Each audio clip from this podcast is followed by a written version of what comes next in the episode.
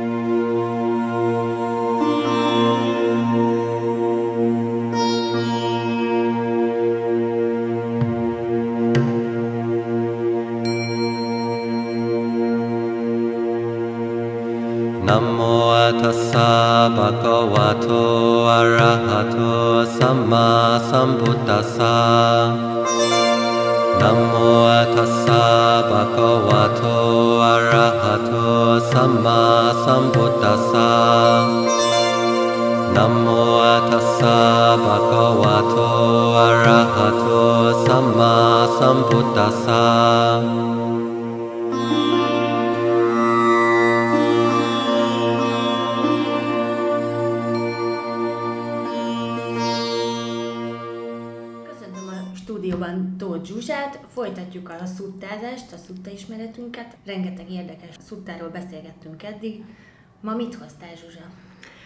Én is üdvözlök mindenkit, és ma a Szatipatána szuttát hoztam, ami a, hát a buddhista gyakorlat szempontjából, ugye itt a Téraváda hagyományról beszélek, de, de talán a többi hagyományra is igaz, az egyik legfontosabb szutta, sőt talán a legfontosabb szutta. Úgyhogy lehetséges, hogy kicsit hosszú lesz ez az előadás, mert nagyon-nagyon sok, nagyon-nagyon fontos dolgot lehet elmondani ezzel kapcsolatban ami mindenkinek érdekes, aki gyakorolni próbál. Uh-huh. És igaz az, hogyha az ember ezt az egy szuttát ismeri, és gyakorolja, követi, akkor akár meg is világosod? Hát a szuttában ez szerepel, van egy, egy úgynevezett jóslat része, ami, ami, ami elhangzik a szöveg végén, és, és hát valóban azt mondja a szöveg, hogyha az ember ezt gyakorolja x időn át, viszonylag rövid időszakot említ a szutta egyébként, de ezt nem szó szerint kell érteni. Tehát, hogyha addig gyakorolja az ember, amíg kell, akkor igen, valóban meg lehet tőle világosodni. Hát akkor azt ajánlom a kedves hallgatóknak, hogy füleljenek nagyon, de pedig akár el is kezdheted.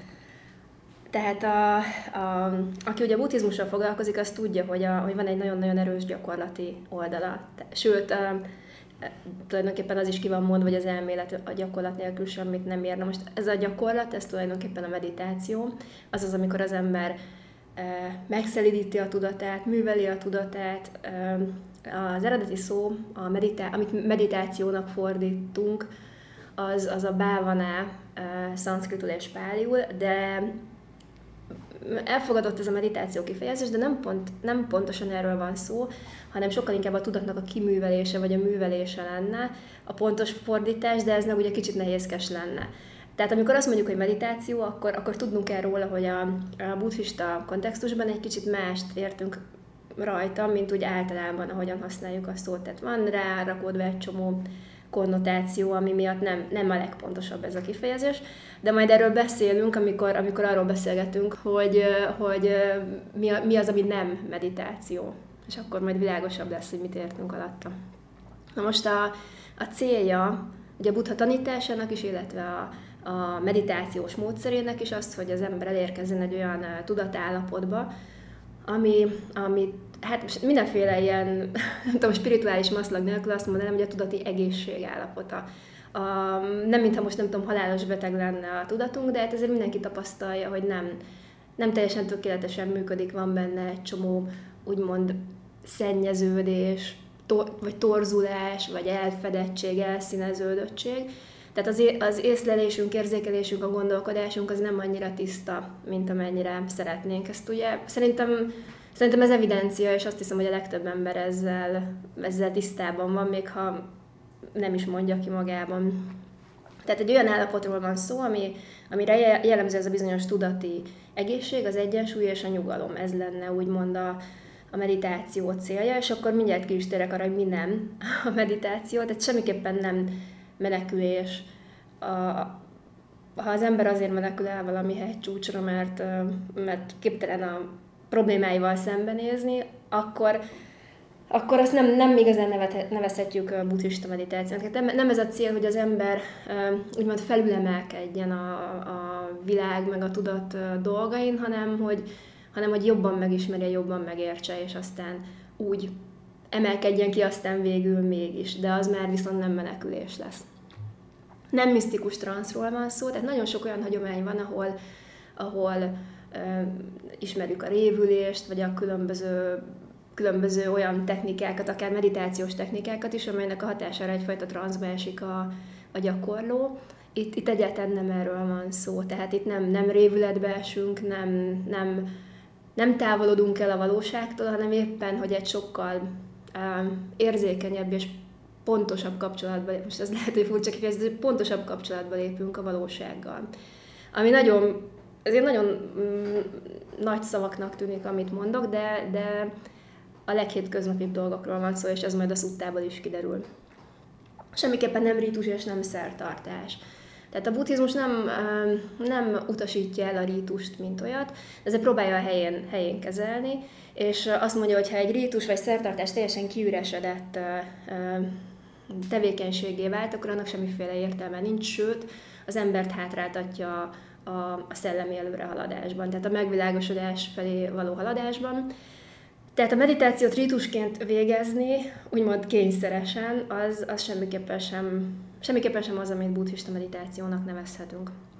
Akkor ugye szót kell ejteni arról, hogy, hogy hát látni olyan tudom, könyveket, meg tehát vannak olyan megközelítések, ahol, amelyek azt mondják, hogy ezek, ezzel a meditációval valami spirituális erőre vagy varázslatos képességre, misztikus képességre lehet szert tenni, és akkor megnyílik az ember harmadik szeme, meg elkezd levitálni, meg mit tudom, mi történik. Na most Valpola Ráhula erre hát szerintem kicsit erős szavakkal, de végülis erről van szó, azt mondja, hogy spirituális perverzió. Tehát egyáltalán nem, nem erről van szó. A, ha az ember azért meditál, hogy megnyíljon a harmadik szeme, akkor az a hatalomvágynak egyfajta megnyilvánulása, csak, csak nem, nem, mondjuk nem politikai hatalomra vágyik, hanem egy más síkon vágyik hatalomra, de maga a motiváció az nem, nem sokkal nemesebb. Azt csak zárójelben teszem hozzá, hogy a, a pálikánomból kiderül, hogyha az ember ugye meditál és megvilágosodik, akkor valóban szert tesz hagyományosan ilyen, ilyen erőkre, csak hát az úgymond a megvilágosodásnak a mellékterméke, és semmiképpen sem a, a célja.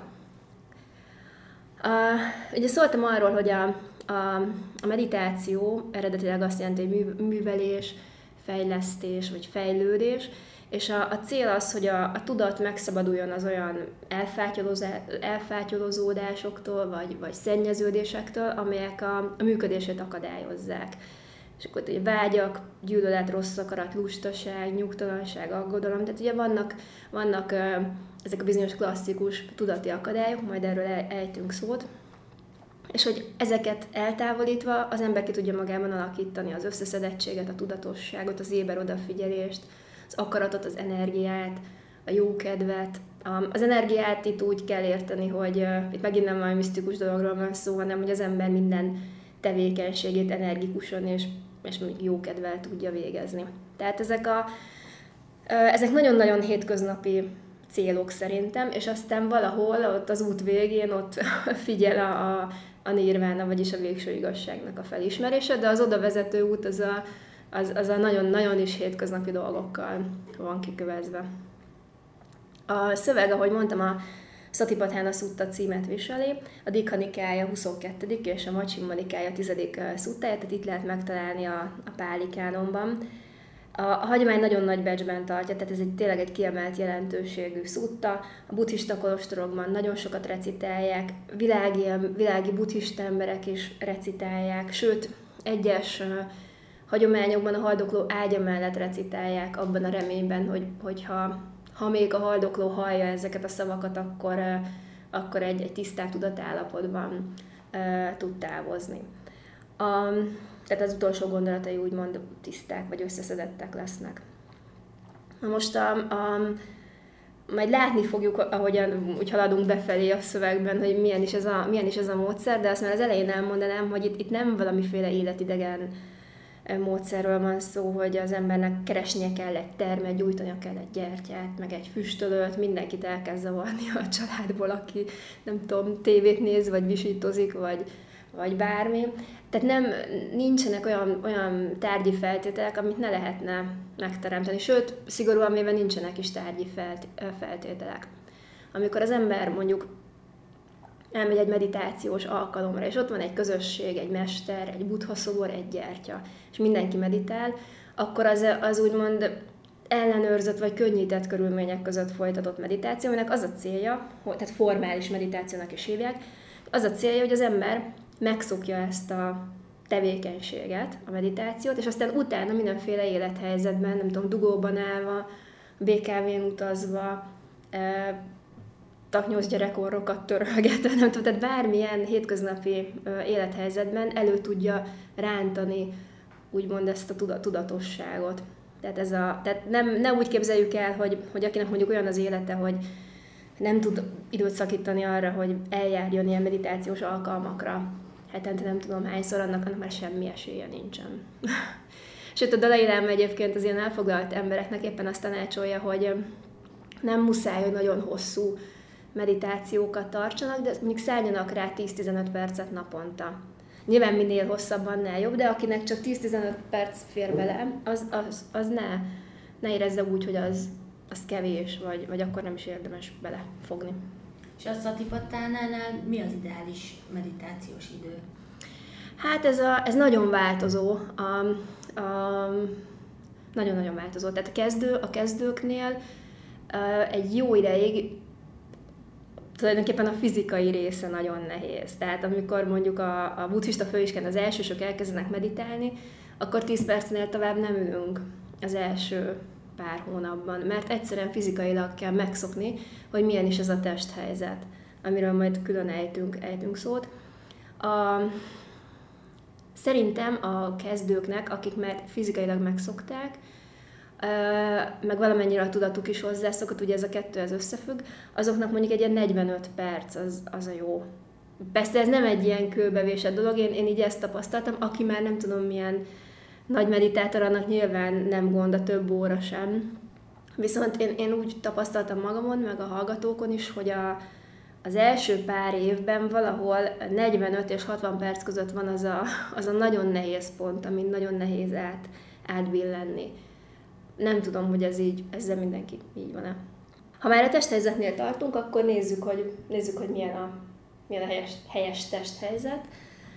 Hogyha arra gondolunk, hogy valaki meditál, akkor ugye milyen kép jelenik meg a, az agyunkban, hogy egy, egy, nekem például egy hinduszát ül, ilyen, egy lótuszülésben ül napokon keresztül, és, és úgy kell ülni, és az a meditáció. És mosolyogni. És mosolyogni kell. Um, nyugatiaknak, akiknek a, a lótusz, lótuszülés, vagy akár a fél lótusz is egyáltalán nem természetes, ezt nem kötelező követni. Van, aki azt mondja, hogy valami energetikai jogból ez mégiscsak jó lenne, de igazán a nagy szakértők, a Dalai Lama is többek között azt mondja, hogy nem, nem probléma, hogyha nem tud az ember lótuszban ülni. A, sőt, ha mondjuk valakinek sérülése van, vagy idős, vagy valami ilyesmi, akkor széken is lehet. Tehát nem, nem ez a lényeg, hogy, hogy az ember minél jobban ki tudja, ki tudja csavarni magát, hanem, hanem azt, hogy egy nagyon stabil testhelyzetet vegyen fel. Tehát Indiában annak idején, meg hát ugye most is a szegényebb réteg gyakorlatilag folyamatosan googolt. Tehát nem ültek széken, hanem minden tevékenységet, ugye, mint a házban, a főzés, meg és ezt mind googolva végezték. Tehát nekik egy, egy lótuszülés az, az egy kényelmes ülés. A, egy nyugati számára nem az.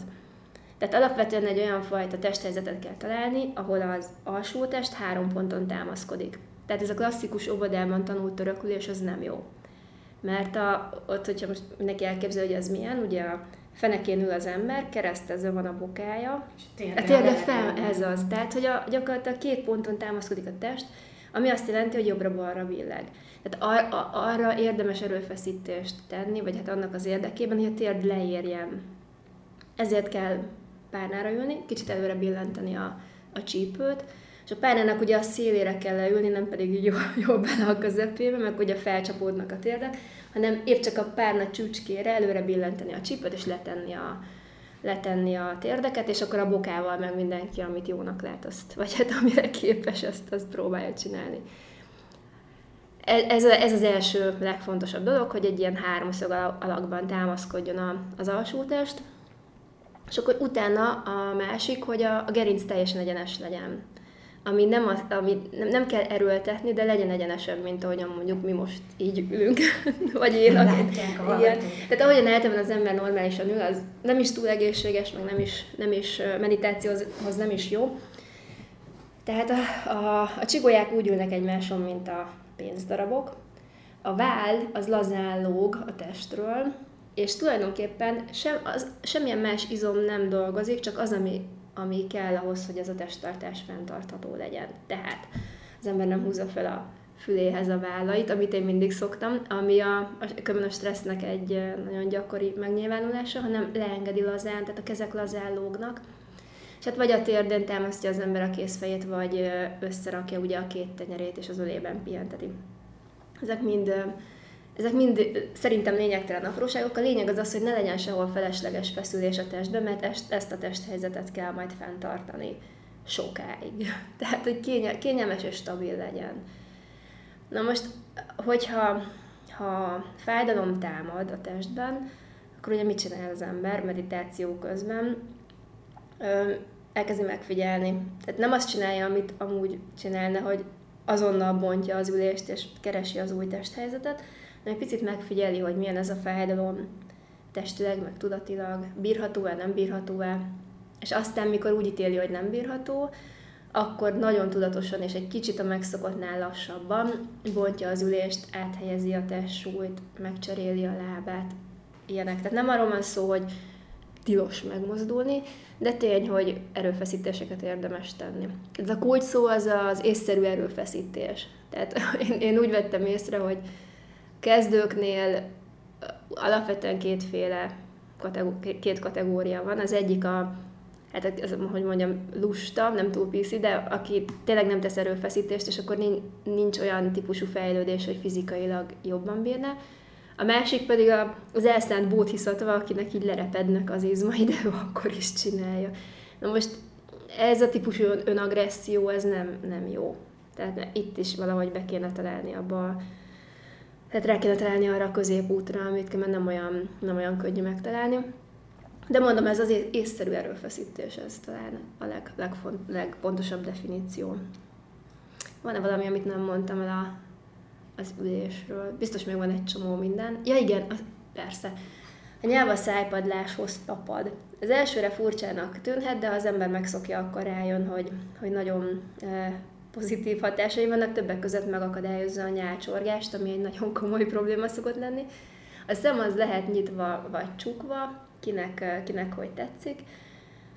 Mindenki azt szerint válaszol, hogy hogy tudja a koncentrációt könnyebben fenntartani. És amit a vára elmondtam, az az artizmokra is vonatkozik, tehát hogy az ember nem, jó esetben nem úgy meditál, hogy így ökölbe szorul az arca, csikorognak a fogai, és, és ráncolódik a homloka, hanem, hanem az összes artizom ellazul. És akkor ez, ez lenne a helyes, a helyes testhelyzet.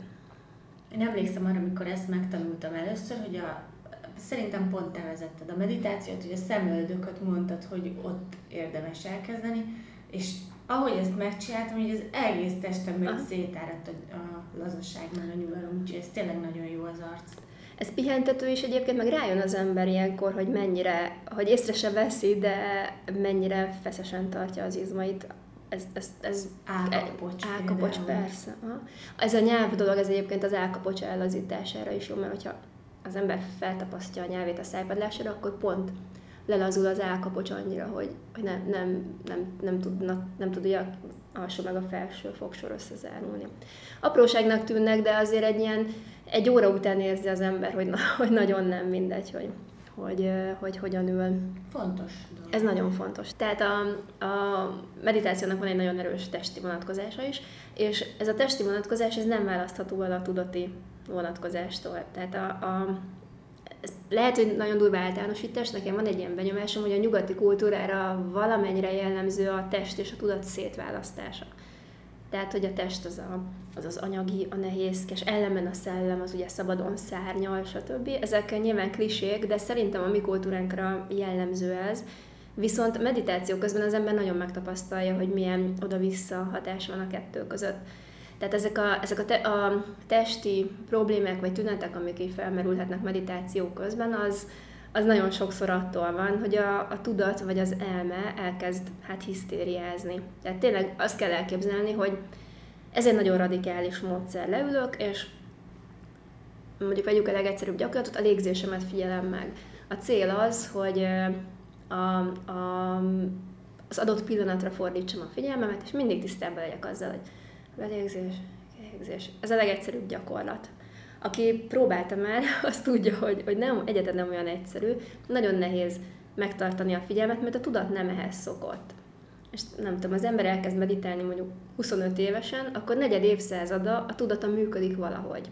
És ezt próbálja egy teljesen ellentétes irányba mozdítani, és nyilván a tudat az reagál valahogy, általában úgy reagál, hogy borzasztóan elkezd unatkozni. Mert a légzés elsőre legalábbis nem érdekes. És akkor a tudat elkezdi magát szórakoztatni. Ugye a legkülönbözőbb tudati és, és testi jelenségek következnek, vagy nem tudom, hogy te, mindenkinek megvan a sajátja, nem tudom, a tiéd micsoda. Ami, ami, de mi az a testi tünet, ami, ami előjön? Hát ö, alapvető a viszketés, Aha. tehát minden, azonnal elkezd minden viszketni, vagy hát ez, ez szerintem Aha. a legáltalánosabb. És akkor én úgy, úgy szoktam, hogy ha oda irányítom a figyelmemet, akkor úgy felerősödik egy kicsit, és utána eltűnik. Aha. Általában ezt szokták javasolni egyébként, tehát a legtöbb ilyen testi érzés, az már pusztán a figyelemtől eltűnik, és ez nagyon sok tudati jelenségre is igaz, tehát harag, vagy unalom, vagy, vagy izgatottság, tehát ez a sok minden, ami az emberben kavaroghat, az, az megszűnik, amikor az ember odafigyel rá. Nem minden esetben, de megszűnhet. Nekem egyébként a, a, a nyáladzás és a kölgés volt ilyen, de egyszerűen kényszeresen, nagyon, Nem nagyon láttam Tóth Zsuzsának nyáladzani egyébként. Hát, hogy a nyáladzást úgy kell elképzelni, hogy ilyen hatalmas nyelések. Uh. Ez is tényleg csak azért mesélem el, hogy a legváltozatosabb dolgok, dolgok történhetnek az emberrel. Hallgatók beszámoltak arról, hogy tehát ilyen nagyon hirtelen zsibbadás esetleg, vagy a viszketés, amit te mondasz. Tehát ez ilyen nagyon fura testi tünetek, ami, ami azért érdekes, mert mondjuk a, én a Gyűrűk Ura rendezői változatát simán végigültem a moziban, és nem viszketett az orrom, és nem kellett nyeldekelnem, és nem kellett köhögnöm. Amint leül az ember meditálni, hogy itt az első szakasz, időszakról beszélünk, ezek előjönnek. Ez, mondom, én azt mondanám, hogy a tudatnak a hisztériázása, mert, mert mint egy edzés, elkezded, elkezded, elkezded egy olyan izmodat használni, amit soha nem használtál. Tehát, tehát türelmesnek, türelmesnek kell lenni, a, türelmesnek kell lenni. És akkor itt, itt rá is kanyarodnék arra, hogy, hogy hogyan lehet elrontani ezt a meditációt. Ez szerencsére egy olyan típusú meditáció a Satipatthana, hogy mindig szerencsés, ha van egy mester, de itt nem létszükséglet. Tehát nem olyan, mint mondjuk egy tibeti gyakorlat, vagy a tibeti gyakorlatok többsége, vagy valami tantrikus, vagy zogcsán gyakorlat, hogy, hogy a mester az létfontosságú, és tulajdonképpen a mester folyamatos figyelme kell ahhoz, hogy ez valóban úgy működjön, ahogyan, ahogyan szánták.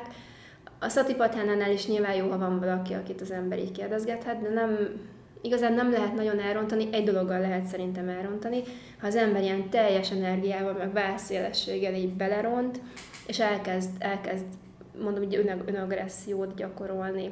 Nem baj, ha fáj, ülök, csinálom. Tehát nem, nincs benne bölcsesség, hanem csak ez a hatalmas nagy elszántság, ott, ott el lehet rontani.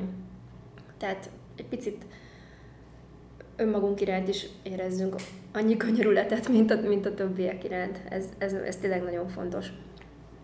A, minden tevékenység közben végezhető ez a, ez a gyakorlat, ezt már ugye így megpendítettem, ez a hatalmas előnye. Tehát, hogy szigorúan véve nincsenek olyan feltételek vagy körülmények, amelyek akadályozó körülmények lehetnének. Nyilván én nem vagyok, nem tudom, egy megvilágosodott hatalmas mester, tehát én tudok mondani olyan ö, élethelyzetet, amiben nem, biztos, hogy nem tudnék meditálni. De ezek nagyon, nagyon ö, szélsőséges dolgok. de az, az alapvető mindennapi élethelyzetekben, vagy az ilyen bosszantó helyzetekben simán lehet. És ezeket a kis időket ki lehet használni. Megfigyelem, hogy hogy helyezkedik el a testem, vagy megfigyelem a, a testérzeteket, a, a légzést. Ezek, ezek tulajdonképpen bármikor, bármikor végezhetők. Most az is felmerül, hogy az ember ezt miért csinálja. Mert hogy beszéltünk arról, hogy megvilágosodás, de hát tudjuk, hogy az rendkívül messze van. Ami persze nem biztos, hogy annyira messze van, mint amennyire gondoljuk, de e, nem, nem, szerintem elsősorban nem ez mozgatja az embert, amikor leül, leül meditálni.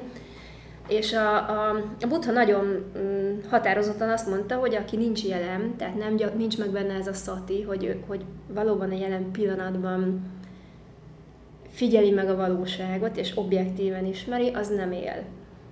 Ez, ez megint ilyen nagy, nem tudom, szlogennek tűnhet, de ha belegondolunk, akkor csak annyit jelent, hogy a, ha megnézzük a három idősíkot, ugye a múltat, a jelent és a jövőt, akkor kizárólag a jelenben tudunk valamit csinálni.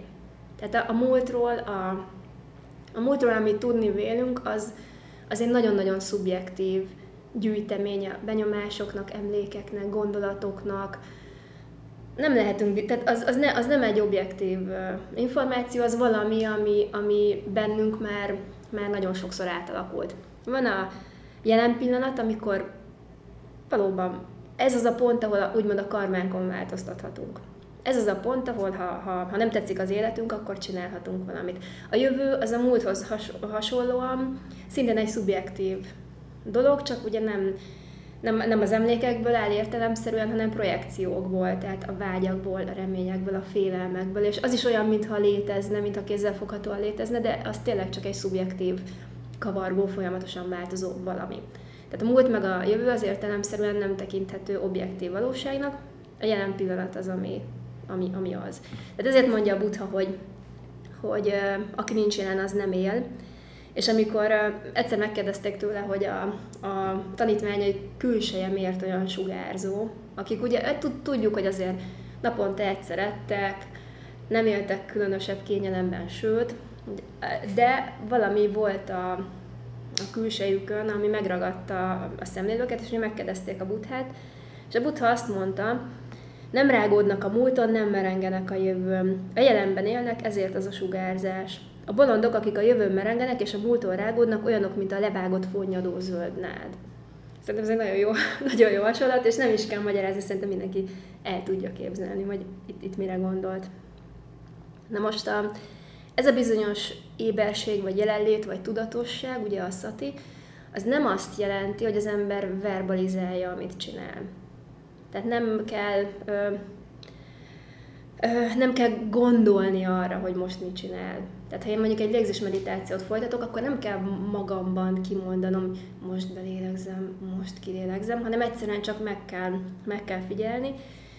És ö, hát nem tudom, hogy ki mennyire ismeri Csík, Csíkszent Mihály Mihálynak a kutatásait, aki a, többek között a, a flow-val foglalkozott. Ez egy ilyen, ez egy ilyen népszerű kutatási téma manapság. A, a, a pszichológiában van egy irányzat, ami hát pozitív, pozitív pszichológiának is szokás nevezni. Az a lényege, hogy nem, a, nem úgymond a betegségeket, vagy az ilyen abnormális állapotokat vizsgálja, vagy a problémákat vizsgálja, nem azt vizsgálja, hogy mitől, mitől érzi magát az ember teljesnek bizonyos pillanatokban. És ugye akkor erre van ez a bizonyos flow jelenség, ami, amit mindenki, mindenki megtapasztalt az életében mert valamikor, ha máskor nem, akkor mikor az óvodában gyurmázott, vagy valami, valami olyan dolgot csinált, ami, amiben teljesen mm, a belefeledkezik nem a legjobb szó, mert pont nem erről van szó, hanem azzal a folyamattal, a folyamat ritmusában együtt tudott mozogni, és teljes tudatossággal végezte azt a bármit. És ezek azok a pillanatok, amikor az ember úgy érzi, hogy, hogy teljes az élete és boldog.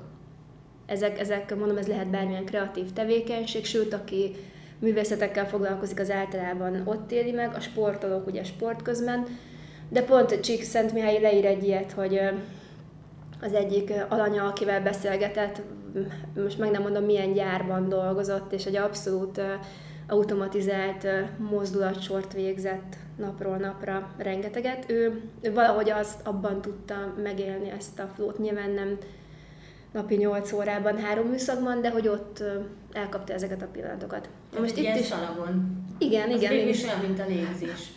Hát igen, de szerintem nagyon ritka, hogy valaki ebben, ebben megtalálja ezt, a, ezt az örömöt, és hogyha ha, ha tudjátok, hogy mire gondolok, amikor ezt mondom, akkor tényleg tudjátok, hogy az, az egy nagyon-nagyon nagy boldogság. Tehát az, az minél több van az ember életében, én azt mondom, hogy annál jobb neki. A, a szati, még a, akkor definiáljuk, ugye már elkezdtük a, a szatinak a definícióját, ugye ez az éberség, éber jelenlét, tudatosság,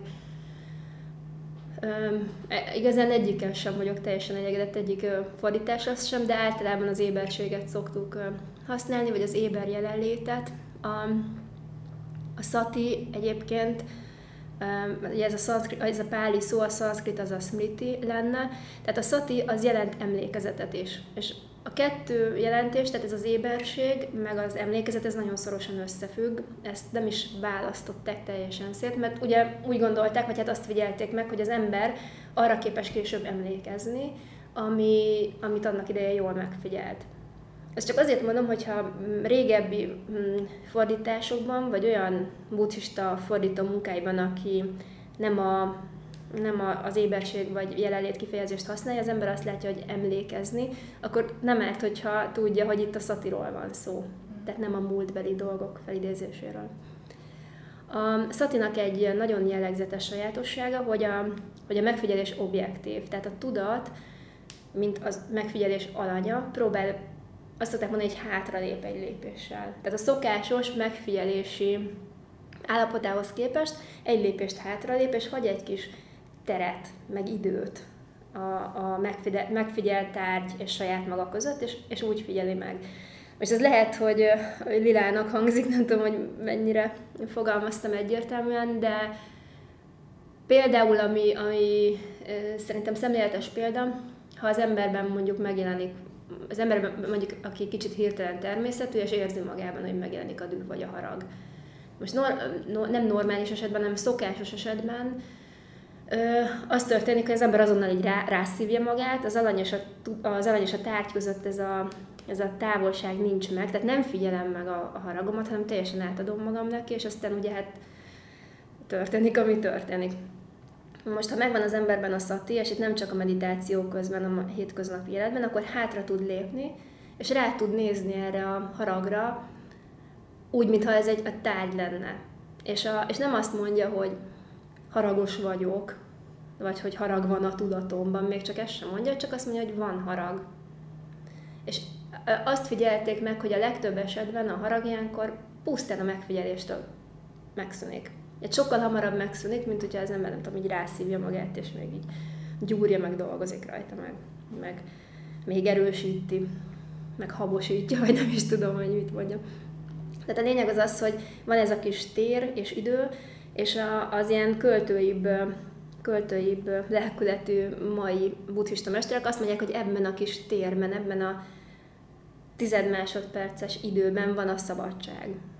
És tényleg erről van szó, mert az az a, az, az a tér és idő, ami lehetővé teszi, hogy én objektív információt kapjak, ezúttal a saját tudatom működéséről, és ennek az információnak a birtokában eldönthessem, hogy mi a helyes helyese megpofoznom a másikat, helyese leüvöltenem a fejét. Tehát, hogy mi lenne a jó, a jó cselekvés. Tehát azt hiszem, ezt nem is nagyon kell magyaráznom, hogy, aki, hogy ez miért hasznos tulajdonság, és itt a, mondom, itt nem a meditációs teremre gondolok, hanem, hanem a hétköznapi életre. Hát ez lett volna a hosszúra nyúlt bevezetés, kihagytam valamit? Szerinted van valami, ami még így érdekes lehet?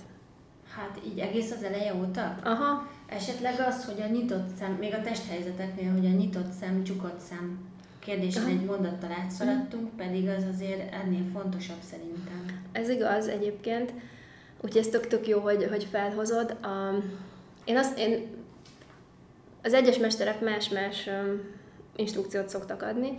Nekem az a legszimpatikusabb, hogy mindenki próbálja ki um, saját magának. A, én uh, egy időben csukott szemmel meditáltam, de azt vettem észre, hogy ne, nekem olyan a, nem tudom, lelki alkatom, vagy a tudati beállítódottságom, hogyha becsukom a szememet, akkor azonnal így, tehát vagy, vagy a jelenben, vagy a múltban én így azonnal így el, eltávozom, tehát nekem nagyon nehéz a jelenben jelen lenni, hogyha ha be van csukva a szemem. Ha ki van nyitva, akkor nekem sokkal könnyebb. Ha, ha valaki, van, akit viszont pont az zavar, hogyha kinyitja a szemét, akkor ha perifériásan is, de lát egy csomó mindent, és ezt tereli el a figyelmét. Tehát ezzel játszadozni kell. A lényeg az az, hogy ha, ha, ha valaki úgy dönt, hogy nyitott szemmel próbálja meg, akkor ahogyan úgy most azt, most azt az esetet mondom, hogyha a szőnyegen ül, tehát hogyha kb. egy méter magasan van ugye a feje, akkor kb. egy méterre előre nézzem egy pontra, de ne a szőnyeg vagy a padló felületén, hanem egy picit próbáljon mögé nézni. Tehát ne, a, ne fókuszáljunk a, a, a padlóra, hanem picit mögé. Padló alá benézünk. Padló alá benézünk. De szerintem ez, ez, ez, ez, ez megint apróságnak tűnik, de pont olyan, mint a nyelvnek az elhelyezkedése, hogy, hogy nagyon sokat segít, és én azt is megfigyeltem, hogy ha az ember megszokja, hogy meditáció, tehát most a formális meditáció közben ezt csinálja, ha már gyakorlottabb lesz, akkor elég csak felvenni a testhelyzetet, a nyelvet elhelyezni, oda nézni, a, tehát bizonyos pont mögé nézni, és már a tudat azonnal tudja, hogy most akkor mi a feladata. Tehát a jól, a jól megszokott és jól begyakorolt testhelyzet, az a tudatot támogatja. És akkor uh, nyilván nem az a kérdés, nem tudom, ez mennyire néz ki jól. A, és ha már a testhelyzetnél tartunk, mert tudom, hogy mit akartam még elmondani, az, ha valaki széken akar ülni, akkor, akkor ugyanaz, mint amit a párnáról mondtam, hogy ne a szék közepére üljön bele, hanem előre, tehát csúszson előre egészen addig a széken, ameddig még kényelmes, a talpa legyen lent a földön, a, a lábfejek között legyen egy kis távolság, és a, a hát derékszögben legyen a, a, az alsó, tehát a lábszár. És akkor így, így a gerinc legyen egyenes, a kezét helyezze el úgy, ahogy kényelmes, a kéz elhelyezkedésénél szerintem az a legfontosabb szempont, hogy ne nyomja fel a vállat. Tehát a váll legyen laza, és akkor a kéz meg menjen oda, ahova az ember kényelmesnek érzi. Egyáltalán nem alacsonyabb rendű testhelyzet, tehát simán lehet, simán lehet ezzel is gyakorolni. Azt hiszem, hogy nem maradt ki, nem maradt ki semmi. Úgyhogy elkezdjük a Satipatthana szuttát. Még a haragról beszélgethetnénk egy kicsit ezzel se szaladjunk át, mert szerintem az egyik legfontosabb dolog, hogy mondtad az elején, hogy a tudatot edzeni kell, és hogy azért kapálózik a tudat, mert valami olyan helyzetbe próbáljuk kényszeríteni, amit nem szokott meg. És hogy ugyanez van a haragnál, hogy azt szoktuk meg, hogy rálépünk, ahogy mérges vagyok, egybe elkezdek kiabálni, és mindent rendbe rakok. Ez a megszokott. És ha így hátralépek, és megtapasztalom ezt a teret, akkor ez végül is az a tér, ami, ami egy meditációs tudatállapot már amikor haragos vagyok, akkor az egy csodálatos alkalom a meditációs állapotnak az elérésére. Pontosan, pontosan. Tehát a, a, a, ezeket nem kell minősíteni, ezeket a tudatállapotokat. Nyilván az emberben van ilyen érzés, hogy ő szeretne emelkedett és kedves és, és jó ember lenni, és már-már butha, aki soha nem haragszik, de hát nagy százalékban az emberek nem ilyenek. És amikor a, észrevesszük, hogy harag, harag van, akkor ezt nem kell minősíteni. Abban a pillanatban, abban a meditációs pillanatban nem mondom ki, hogy ez jó vagy rossz, vagy, vagy ezt nem, nem, cél, nem célom, hogy minősítsem, mert már az is egyfajta tapadás. Tehát a pozitív vagy negatív minősítés, az, az már megint az, hogy rá, rászívom magam a haragra, ami csak egy dolog, ami, ami éppen így felmerült bennem, de ha, ha, ha minősítem, akkor ugye a saját magamévá teszem. Tehát abban a az a meditációs tér, amit mondasz, az, az, az valóban az a, az a szabadság, de tényleg. Az a szabadság, és minél többet gyakorlom ezt, hogy próbálkozok mm. más csinálni, mint a megszokott, berögzült mm. dolgaim, és ez lehet bármilyen helyzet, nem is csak a harag, hanem hogy észreveszem, hogy ez a szokásom, és valami más teszek, akkor lesz, ez teresedik a tudat. Erről, aha, pontosan. Ez tök szép megfogalmazás. Akkor várjunk bele ebbe a szúttába. És még, de még, a, még, a, még egy kicsit, a, kicsit erről a térről, hogy az, azért ezt nem úgy kell elképzelni, hogy most pont a harag esetében, ami nekem egy, egy ilyen visszatérő problémám, hanem hanem, tehát itt, itt nem, nem úgy képzeljük el, hogy feltámad bennem a harag, én hátralépek, és mint egy butha így ezt elengedem, és megszűnik, és akkor cuki vagyok, hanem, a, hanem adott, es, adott esetben egy, egy ö, ez az objektív megfigyelés, annak lehet, hogy nem, nem az lesz a végeredménye, hogy, hogy nem kéne akár nagyon határozottan véget vetnem valaminek, vagy felhívni valakinek a figyelmét valamire. Tehát itt nem arról van szó, hogy onnantól kezdve én, én cuki és szelíd vagyok minden helyzetben, hanem hogy sokkal, sokkal praktikusabb módon tudom eldönteni, hogy van-e most értelme, felvenni a kesztyűt és, és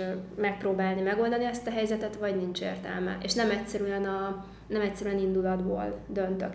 Tehát a, a, az elfolytás és a, és a gondolkodás nélküli kiélés között megy az, a, megy az az éver figyelem, ami aztán eldöntheti. És ezért szabad, szabadság, meg szabadon eldöntöm, hogy most akkor elengedem ezt a dolgot, vagy nem, belemegyek, és, és nem tudom, megmondom a véleményemet, vagy, vagy akár haragosan is egyébként, tehát hogy, hogy lehet indulattal beszélni szerintem. Itt nem, nem arról van szó, hogy, hogy nem tudom, borzasztóan szelidek vagyunk mindig, mert az az, az elfolytás lenne szerintem.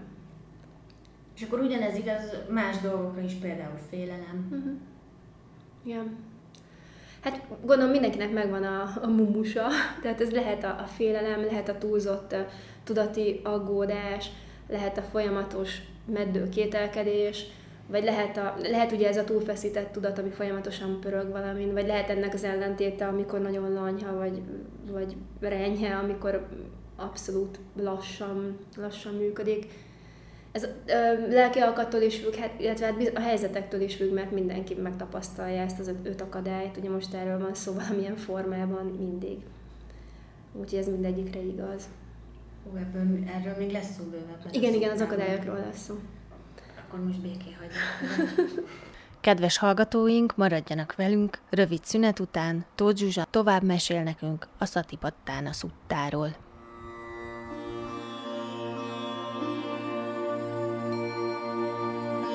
Itipiso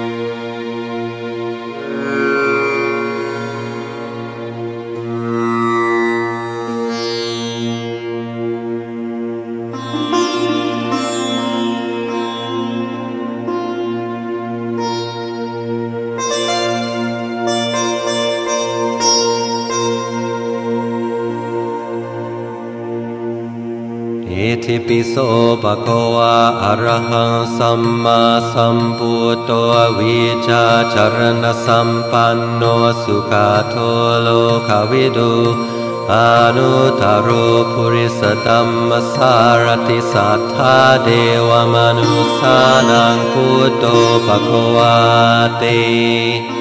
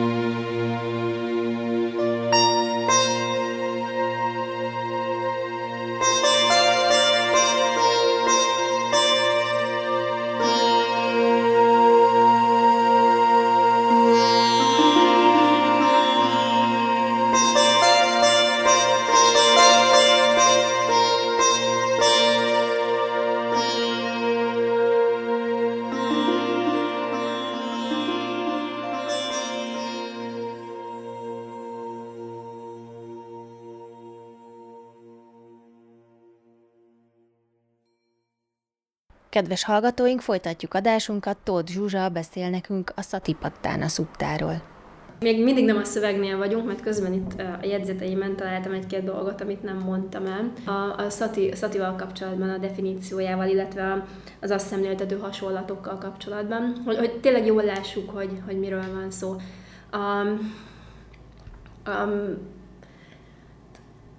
kicsit távolról indítok, de ugye a, a, a buddha kortársai, tehát a, a a kortárs filozófusok, remeték, gyakorlók, általában a megismerésnek három eszközét tartották számon. Ugye az első volt a hagyomány, a második a logikai érvelés, a harmadik a közvetlen tapasztalat. A hagyomány az ugye az, amikor X generációkon keresztül, X generáción keresztül a, a mester által átadott tanítások ugye áthagyományozódnak, és akkor ez a hagyomány, ez a megismerés egyik eszköze lehet, tehát a hagyomány úgy, úgymond garantálja azt, hogy a, a, az átadott információ pontos, mert az X mester mondta.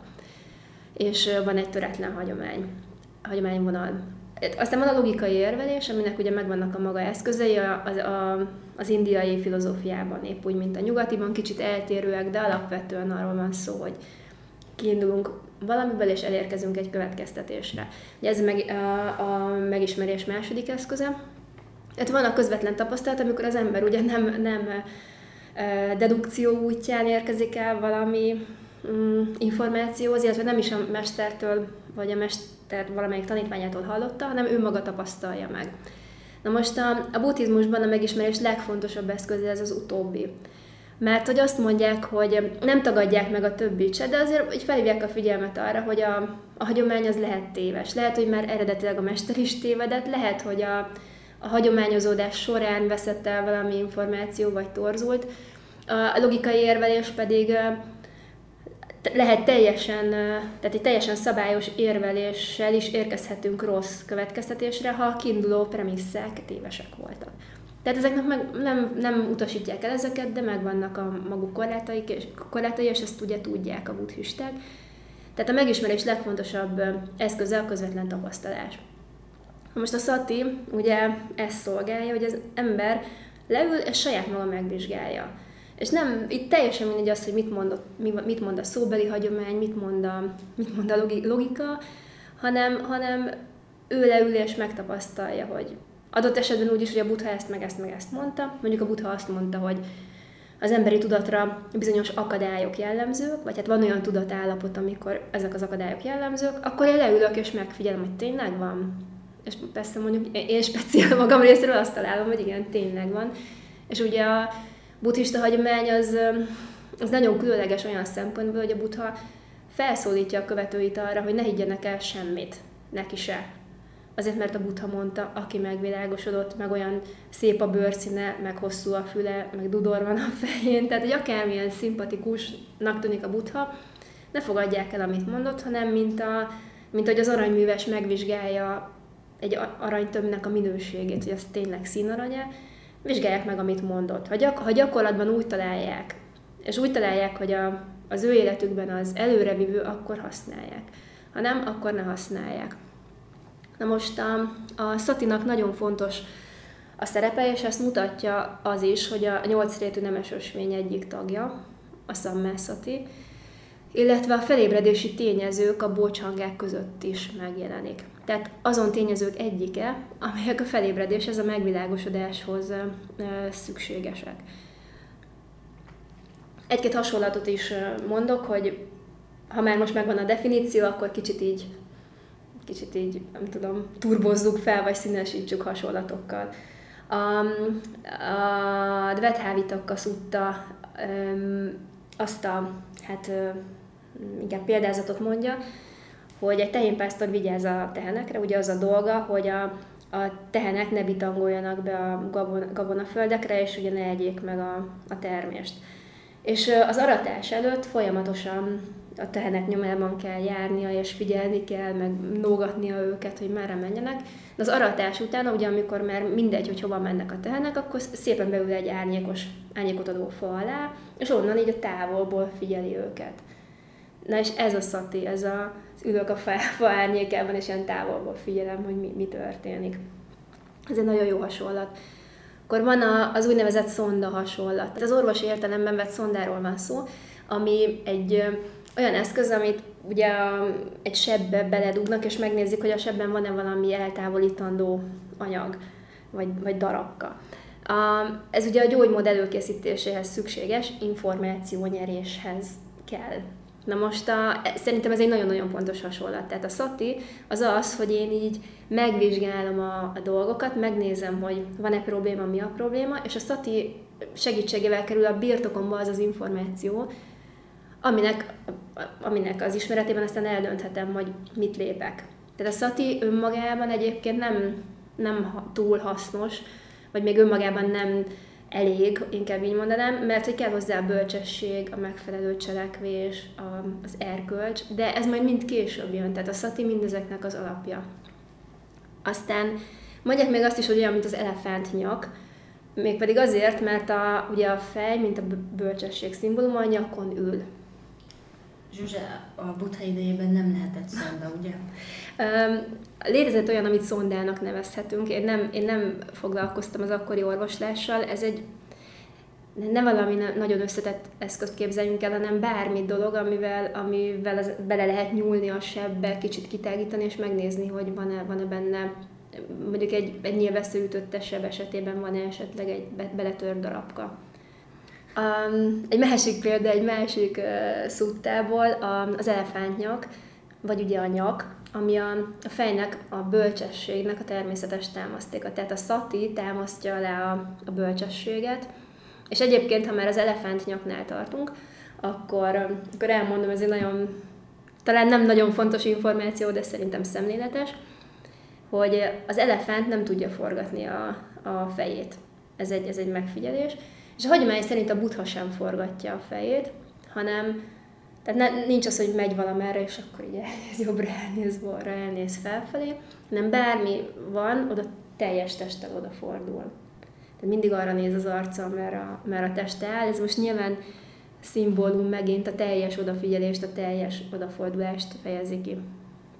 Aztán további hasonlat, hogy képzeljünk el egy várost, aminek be, vannak bejáratai, és hat darab bejárata, és őrök állnak a bejáratoknál, és, és hírvívők érkeznek ezeken a, ezeken a kapukon. A kapuk az ugye az érzékszervek, az öt fizikai érzékszerv, és a, a hatodik az elme, ami ugye, aminek a tárgyai a gondolatok. Tehát érkezik be a, a, az érzékszerveken az input, vagy az információ, és a szati, mint egy őr, ott áll, és, és figyeli, hogy hogy ki, mi az, mi az, ki az, akit beengedhet, úgymond. Most ez különösen szerzetesek esetében fontos. Náluk tényleg tényleg a, a, sok minden múlhat azon, hogy most a legegyszerűbb példát mondom, hogy meglátnak valami kellemes látványt, akkor, akkor tudják-e azonnal, hogy az mondjuk veszélyes lehet az ő életvitelükre nézve. Tehát az, az egy ilyen folyamatos éberség az összes, összes érzékszerv kapcsán.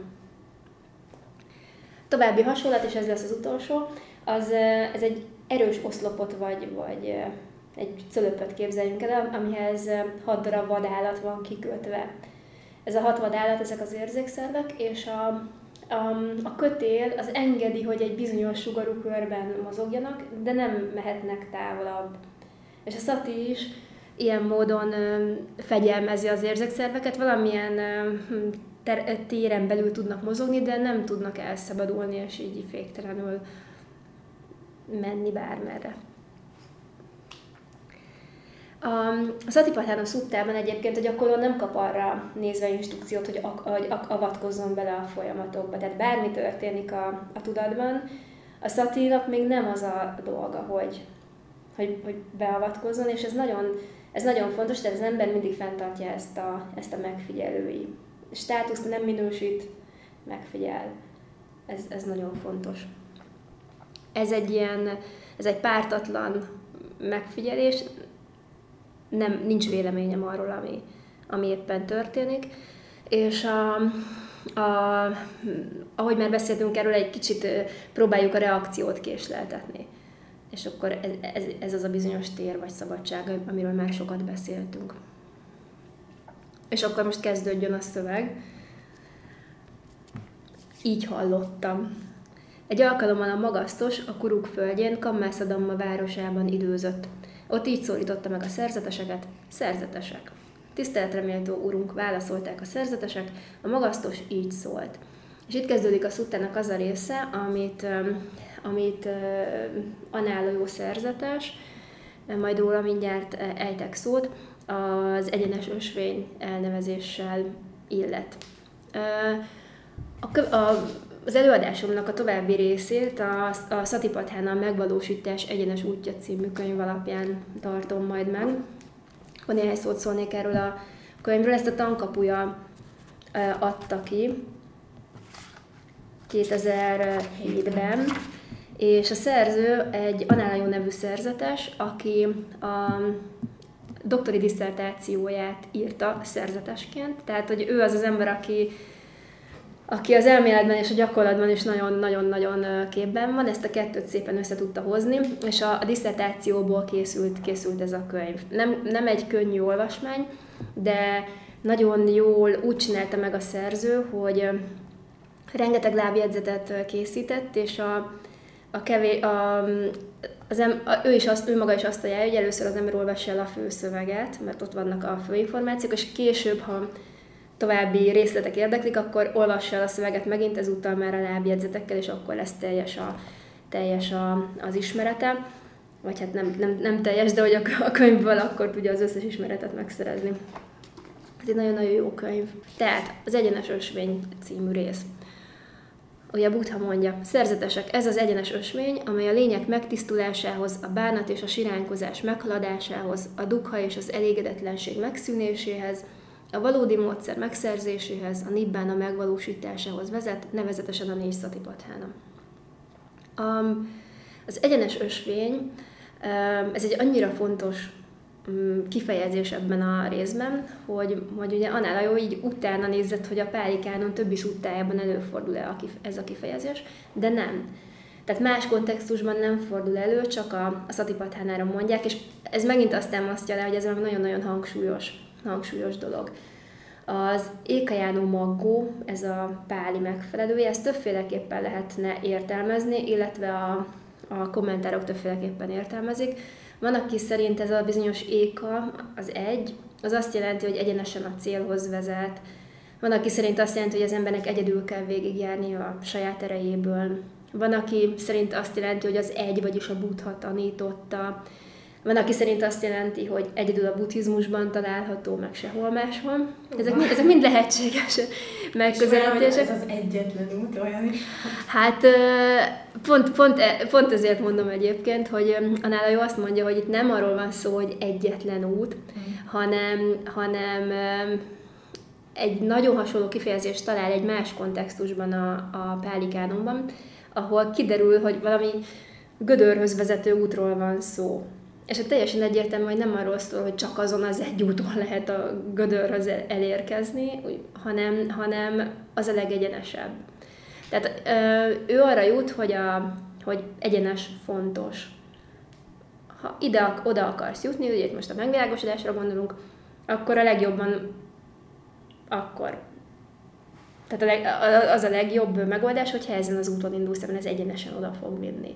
És akkor nincs benne az, hogy csak a buddhizmusban van, vagy tehát nincsenek ezek a kizárólagos mm, felhangok, hanem csak annyi van, hogy közvetlenül a megvilágosodáshoz vezet. A Satipatthana az ugye a másik legfontosabb kifejezés, magának a gyakorlatnak ez a neve, ugye a szati benne van, amiről már rengeteget beszéltünk, és a, a szóösszetétel második tagja az upathána, ami hát szokták úgy fordítani, hogy megalapozás, de pont uh, annál a jó azt mondja, hogy ő nem erre a megoldásra szavazna, hanem uh, szó szerint uh, ez valami olyasmit jelent, hogy közelre helyezni, ami csak annyit jelenti, hogy mindig kéznél van. Tehát nem tudom, mint egy ilyen western hősnek a revolvere, hogy az ember minden helyzetben elő tudja rántani. Tehát a szatipathán az nem a megalapozása, hanem inkább a szatinak a, a folyamatos gyakorlása. Tehát ez a szatipathána. És akkor ezután következik a szuttában a meghatározás rész, ahol tulajdonképpen definiálja a, a szatipathánát, illetve a szatipathán a négy kategóriáját. Szerzetesek, mi ez a négy? Ami a testet illeti, a szerzetes a test fölött szemlélődve időzik, igyekvön tiszta tudással, éberen, a világra irányuló vágy és elégedetlenség nélkül. És akkor ugyanez a mondat elhangzik az érzésekre vonatkoztatva, a tudatra vonatkoztatva, illetve a dammákra vonatkoztatva. Ez a Satipatthana négy nagy csoportja. Egész pontosan a Satipatthana meditáció tárgyainak a négy nagy csoportja. Most én ebben az előadásban mindenképpen az elsőre, a testre fogok összpontosítani, mégpedig azért, mert egyszerűen ezek a legkönnyebb gyakorlatok. Tehát nem a, nem a dammáknál kezdeném, hanem, hanem a, a testnél. Most annak ellenére, hogy a, a szöveg megad egy ilyen sorrendet, és, és aztán maga a szutta is ebben a sorrendben megy végig az egyes kategóriákon, ez nem egy hierarchia, és nem is időbeli sorrend. Tehát nem arról van szó, hogy végigcsinálom az összes testre vonatkozó szatipathána gyakorlatot, és utána tovább lépek az érzésekre vonatkozókra, vagy hogy a, az első gyakorlatok azok alacsonyabb rendűek lennének, mint a később felsorolt gyakorlatok. Ez, ez egyáltalán nem így van, hanem, hanem az ember mindig azt veszi elő, ami az adott szituációban megfelel, viszont az tény, hogy a, a testet könnyen megfigyel, mint mondjuk az érzéseket vagy a tudatot. Egyszerűen azért, mert a test az lassabban változik, tehát a, a kezdő gyakorlóknak mindenképpen a, a test megfigyelése ajánlott, mert könnyebb, könnyebb megfigyelni. A, szövegben szerepel az, hogy a szerzetes igyekvőn időzik. Erre egy picit kitérnek erre a kifejezésre. A, a páli szó az az, hogy átápi, és a tapaszból ered, ami ugye önsanyargatást vagy aszketikus gyakorlatot jelent. Na most a, a elterjedt elképzelés Indiában, hogy a megszabadulást aszketikus gyakorlatok segítségével lehet elérni. Ugye manapság is vannak száthuk, és a, a butháról viszont köztudott, hogy noha volt egy ilyen úgymond kirengése még a megvilágosodása előtt, ő elutasítja az aszketikus gyakorlatoknak ezt a formáját. Ez az egyik dolog, amire rájött, hogy ez nem vezet jóra. Uh-huh. Erről különben ejthetünk néhány szót, mert ez, Ejtsünk. Ez Mesiessünk, előfordult már, és, és ez nagyon fontos, hogy a buddha élet történetében a, az életének az első szakaszában ő ugye egy hercegként élt egy palotával, mindenféle gyönyöröknek hódolva, és uh, úgy érezte, hogy ez nem, ez nem kielégítő egy bizonyos fokon túl mégsem.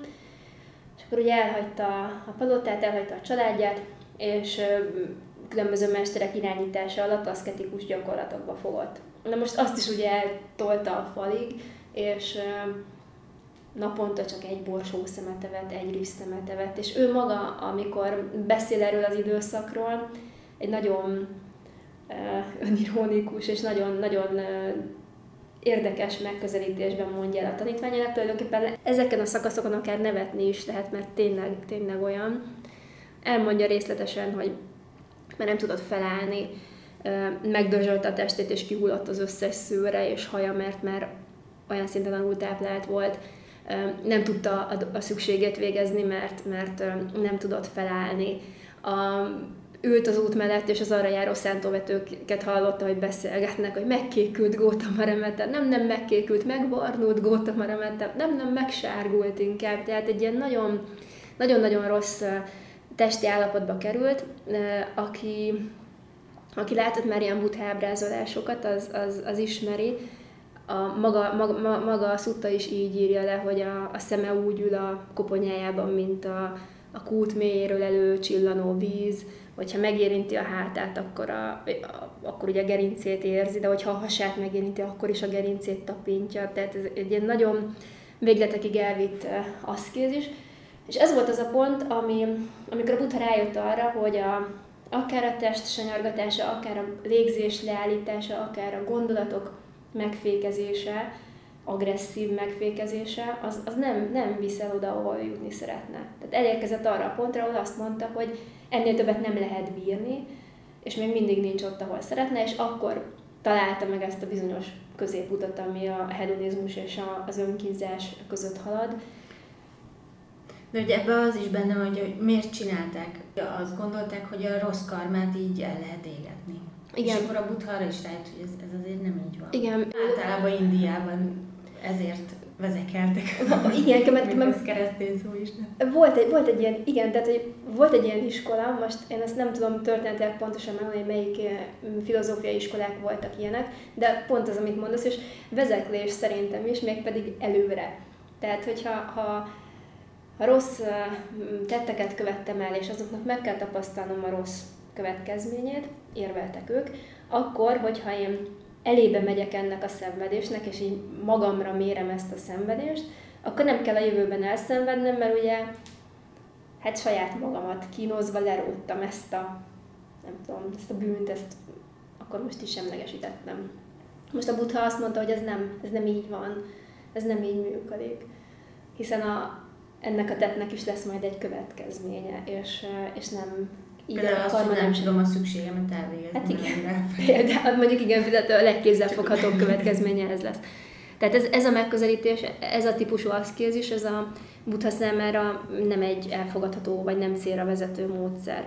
Azért amikor a buddha elutasít valamilyen módszert, azt tudni kell, hogy nem, nem ilyen nem, más szempontból, de teljesen praktikus szempontból teszi, azt mondja, hogy hát ha oda akarsz eljutni, ahova én eljutottam, akkor ez az út nem oda vezet. Csak, csak ilyen szempontból mérlegeli. Tehát az, az aszkézis ilyen szempontból nem jó. A, a Buddha azt mondta, hogy az ő aszkézise idézőjelben tulajdonképpen az, hogy a kedvezőtlen vagy nem célra vezető gondolatoknak és hajlamoknak ellenáll. Tehát a tudatát fegyelmezi, de nem a testét, nem a testét kínozza. Ezt egyébként Azért is mondta, mert a, a Pálikánomból tudjuk, hogy nagyon sok olyan kortárs aszkéta volt, aki kigúnyolta a buthát, a, meg hát a követőit a nem törődön viselkedésük miatt. Mert hogy hát ők, ne, ők nem kínozták magukat, ugye nem, nem is dőzsöltek éppen, de, de egyetlen nem, nem kínozták magukat, sőt, legtö- nagyon sok iskolától eltérően nem vetették el a, az örömteli érzéseket sem. Sőt, az örömnek a megvilágosodás szempontjából nagyon fontos szerepe van. Tehát nem csak, hogy büntetendő, vagy kerülendő, hanem, hanem ott kell, hogy legyen az ember tudatában.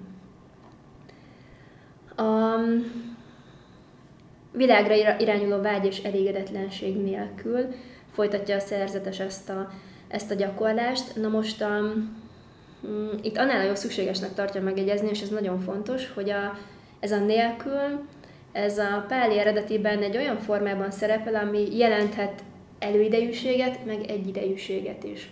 Ez azért fontos, mert ha csak előidejűséget jelenthetne, jelentene, akkor az azt jelenteni, hogy addig nem ülhetek le meditálni, amíg ezeket a világra irányuló vágyat és elégedetlenséget el nem távolítottam a tudatomból. De az a kifejezés az egyidejűséget is jelenthet, tehát én ülök, meditálok, és közben eltávolítom a, a tudatomból a, a vágyat és az elégedetlenséget.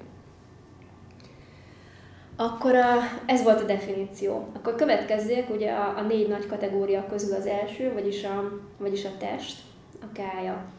Ezen belül is viszonylag sok gyakorlat van, tehát most, a, most egy jó ideig, sőt szerintem ebben a, ebben a beszélgetésben csak a, csak a test testtel fogunk foglalkozni, és aztán utána megyünk tovább. A szerzetesek. Ami a testet illeti, hogyan időzik a test fölött szemlélődve. A szerzetes kimegy az erdőbe, egy fatövébe, egy üres kunyhóba, és leül. Lábát keresztbe teszi, testét kiegyenesíti, éberséget megalapozza maga előtt, éberen lélegzik be, éberen lélegzik ki. Na most, um, ugye ez, hogy egy fatövébe vagy egy üres kunyhóba, ez, ez megint az, hogy manapság, aki ezt nem tudja megvalósítani, az nem baj. De hogy ne, ne várjunk a szati, szati gyakorlásával addig, amíg találunk egy üres kunyhót, vagy el tudunk menni valami hegytetőre, vagy valami elvonulásra, hanem próbáljunk egy olyan helyet találni, ami elég jó, ami pont megfelel a gyakorláshoz. Lehet, hogy nem tökéletes, de úgymond megfelelő mértékű magány kell hozzá, de ahogy ezt már említettem is, vannak azért olyan modern mesterek, akik azt mondják, hogy nem, még csak magány se kell hozzá, hanem bármilyen helyzetben gyakorolható. És akkor egy-két gyakorlatot is javasol a szöveg, mikor hosszan lélegzik be, tudja hosszan lélegzem be, amikor hosszan lélegzik ki, tudja hosszan lélegzem ki. Amikor röviden lélegzik be, tudja, röviden lélegzem be, amikor röviden lélegzik ki, tudja, röviden lélegzem ki. Na ez mit Ez egy nagyon egyszerű gyakorlat, az ember a ki- és belégzések minőségével, minőségével tisztában van. Tehát ha megfigyeljük a légzést, akkor ugye azt látjuk, hogy egyáltalán nem azonos hosszúságú a ki- és belégzés, sőt, egy ki- és belégzés ciklus sem mindig egyforma hosszú. Tehát meg lehet figyelni azt is, hogy milyen a jellegzetessége ennek a, a, a légzésnek.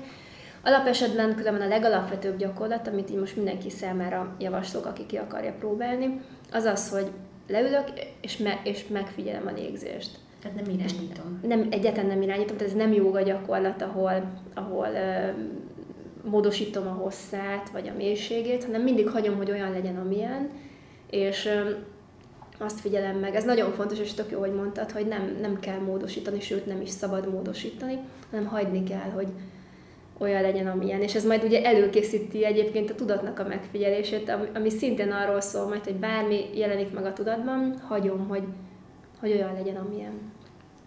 Tehát a legegyszerűbb gyakorlat az az, hogy belégzés, kilégzés. Nem kell verbalizálni, csak, csak megfigyelni. És akkor utána lehet például megfigyelni a légzés hosszát, megfigyelni azt, hogy mennyire, mennyire sekély, vagy mély ez a, vagy felszínes, vagy mély ez a légzés. Ez, ez mind, mind lehetséges.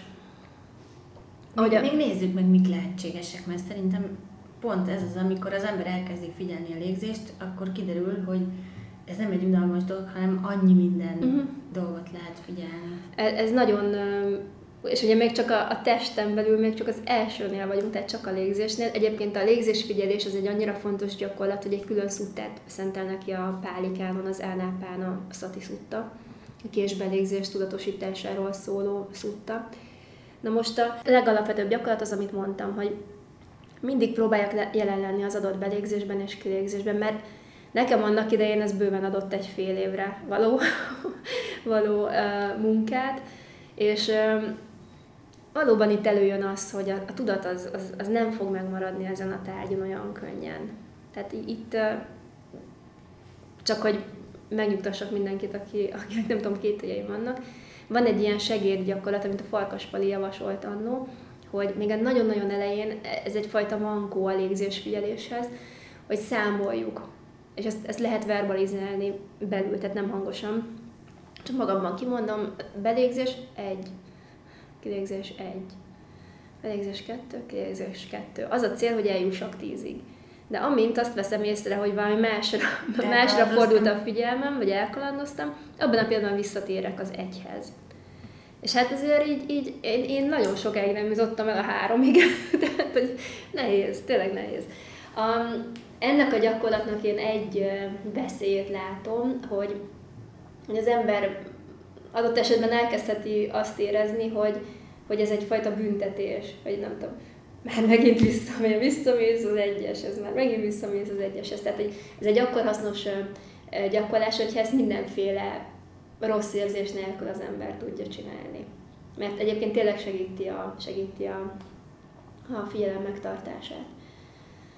Aztán lehet ugye a hosszát, a, fe, a mélységét figyelni, lehet figyelni azt is, hogy a, a hideg levegő, illetve a meleg levegő áramlik, ugye befelé hidegebb át, sok, sok esetben kifelé melegebb, attól függ, hogy, hogy milyen hőmérsékletű a szoba. Tehát mind-mind ezt mind lehet figyelni.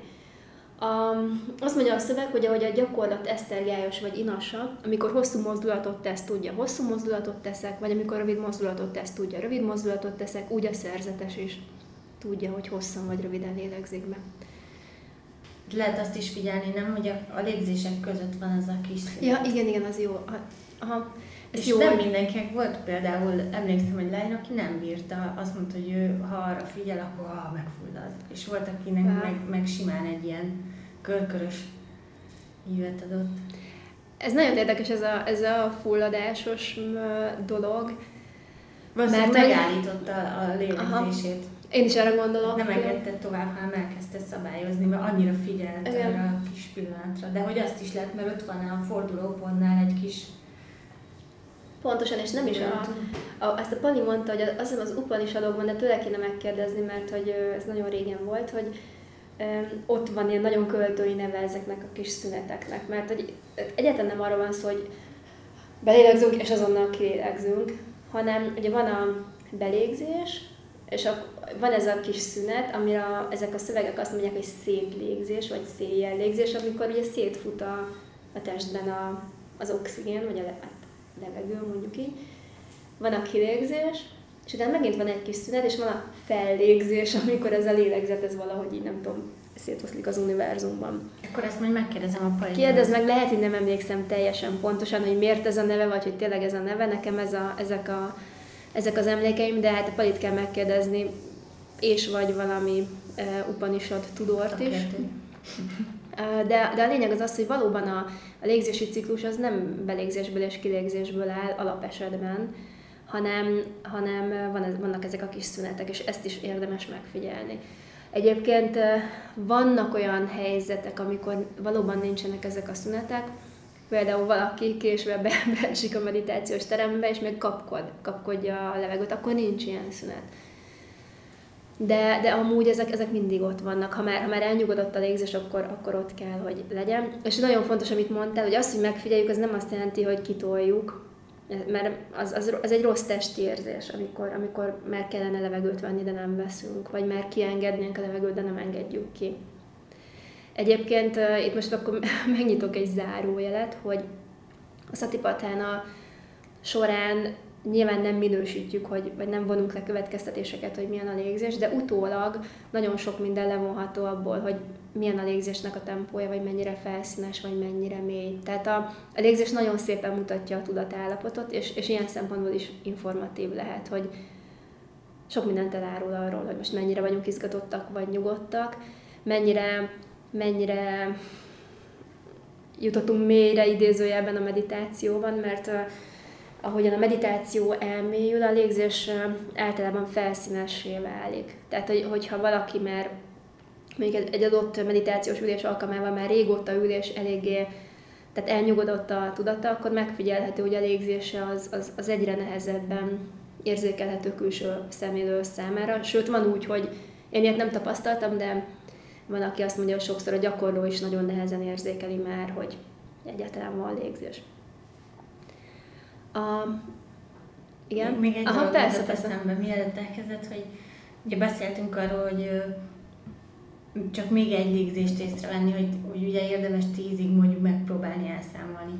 És hogy most nem jut eszembe, hogy melyik mestert kérdezte egy gyakorló, de azt panaszolta neki, hogy ő képtelen odafigyelni erre, és nem bírja meg tanulni a koncentrációt.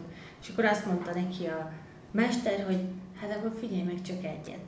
Nem? Aha, ez a, ez, ezt a szumét, vagy én szuméthó kapcsán olvastam, és vagy ő, vagy ő mondta, vagy a mester úgy elcsáncsa, de tényleg pontosan ez, hogy és egyébként pont ezt akartam felhozni, hogyha nem megy tíz, nem baj. Nem, nem megy kettő, nem baj. Pontosan így zajlott ez a párbeszéd, ahogy mondod, hogy hogy jó, akkor nem tudod figyelni a légzésedet, egyet meg tudsz figyelni? Hát ezt még igen. Akkor csináld azt. Akkor ennyi. Akkor csináld azt, és akkor majd egy idő után lesz több, vagy nem lesz több. De... És erről még tudod, mi jut eszembe? A Momó című könyvben olvastad a... Ú, nagyon régen. A, van az utcaseprő Beppo, aki úgy sepri az utcát, hogy nem azt nézi, hogy hol van az utca vége, mert akkor nagyon elfáradna a nap végére, hanem mindig csak azt nézi, hogy egy lépés, egy seprés, Aha. egy lépés. Egy ez tökéletes különben. Aha. Ez egy tökéletes példa, hogy nem Egyébként, ha már, ha már arra gondolok, hogy hú, mikor jutok el tízig, akkor, egyéb, akkor pont vissza kell térnem az egyhez, Mert az mert már akkor egy- már előre szaladtam. Tehát, ugye, hogy Akkor jön a bünti. jön a bünti. Jó, tehát mondom, ez az 1-től 10-ig, ez, nem a, ez nincs benne a szuttában értelemszerűen, meg ez egy segédgyakorlat, tehát alapgyakorlat az, hogy megfigyelem a légzést. És hogyha azt, vettem, azt veszem észre, hogy a tudatom elkalandozott, akkor visszairányítom rá, és ennyi. Nekem még egy olyan, nekem nem az utcaseprés volt a hasonlat, ami, ami nekem nagyon uh, rámutatott, hogy milyen is ez a gyakorlat.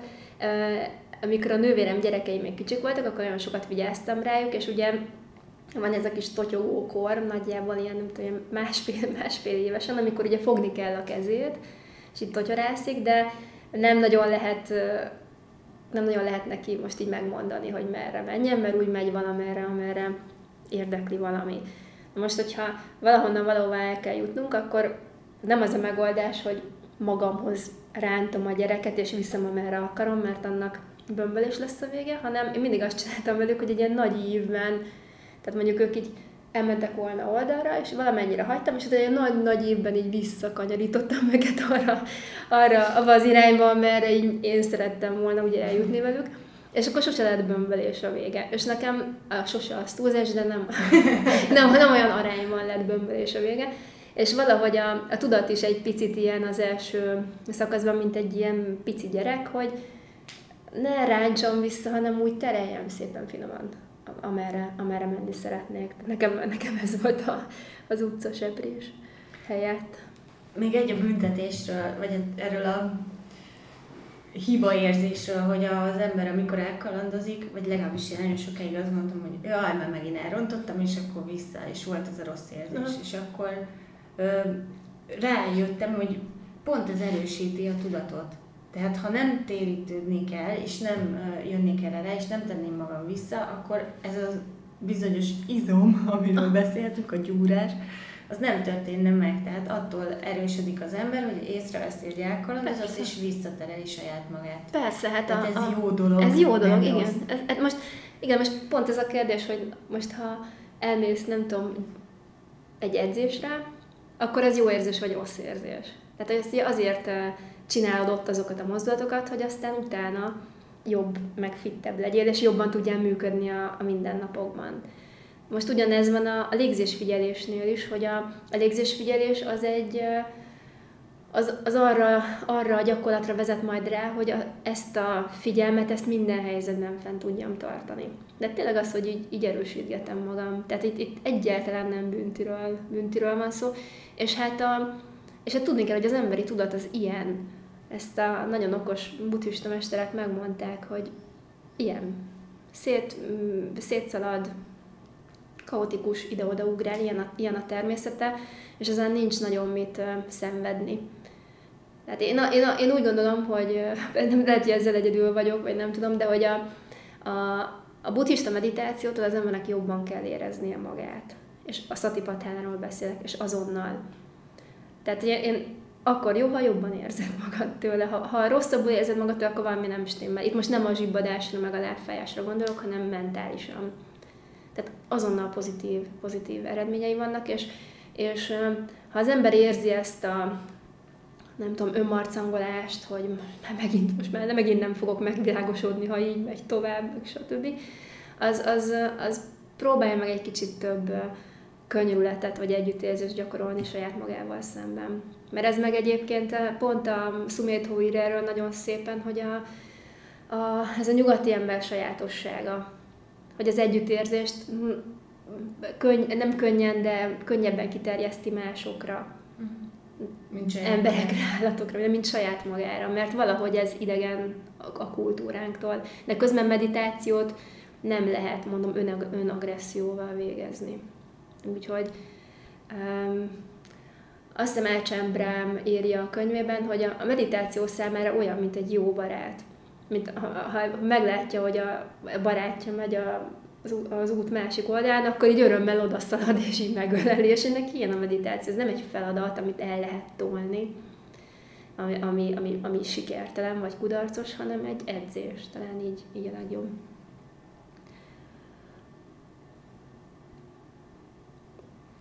A, ugye a testnél tartottunk, és van, egy, van a szövegnek egy refrénje, amelyet mindegyik gyakorlattípus után elmond a szöveg.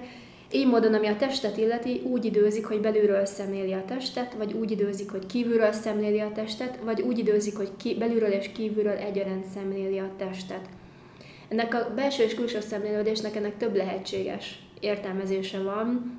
Például lehet azt mondani, hogy az ember magában és másokban is megfigyeli ugyanolyan objektivitással, tehát függetlenül attól, hogy most az benned jelenik meg, vagy bennem jelenik meg.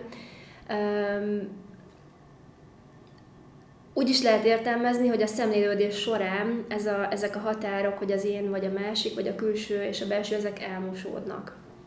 Jó, ez ilyen, ilyen ellentmondásnak tűnik, de a, a Pali mondta nagyon szépen, hogy, hogy ugye úgy indul az ember, hogy, hogy az alany és a tárgy között nagyon kicsi, a, kicsi az a szünet, vagy szinte nulla, ez a, ez a tér az nagyon pici. Azonnal izomból reagál az ember mindenre. Utána a meditáció során egy picit megnöveli ezt a teret, megismeri, hogy, hogy milyen az a tárgy, mi történik, majd utána, de ez már a, ez már a gyakorlás tényleg késői szakaszában, ez, ez, a, ez a határ ez megint, megint közeledik egymáshoz, de akkor már egy teljesen más minőségű, úgymond összeolvadás következik be, és hát beszámolnak arról, gyakorlok, gyakorlok, hogy már nem úgy különböztetik meg saját magukat a megfigyelt tárgytól, mint, mint korábban. A, úgy időzik, hogy a testben a keletkezés természetét szemléli, vagy úgy időzik, hogy a testben az elmúlás természetét szemléli, vagy úgy időzik, hogy a testben a keletkezés és az elmúlás természetét szemléli. Megalapozódik benne az éberség, van test, oly mértékben, amely a puszta tudáshoz és a folytonos éberséghez szükséges. Szabadon időzik, semmihez sem kötődve a világon. Ami a testet illeti, így időzik a test fölött szemlélődve. A, azt mondja ugye a szöveg, hogy a, az elmúlás vagy a mulandóság természetét e, tudatosítva szemlélődik, és a, a mulandóság ugye a, a, a buddhista filozófia szerint a feltételekhez kötött létezés, vagyis a szamszerában függésben létező minden dolog sajátossága. Tehát, hogy három ilyen sajátosság van, a mulandóság, elégtelenség, illetve a, az éntelenség. Erről már beszéltünk korábban, nem tudom, hogy most mennyire, mennyire térjünk rá.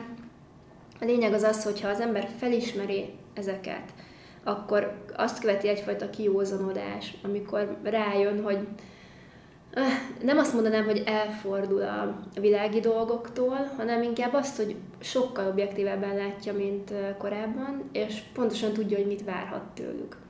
Tehát nem éri meglepetésként a, az öregedés, az elmúlás és a hasonló, hasonló dolgok.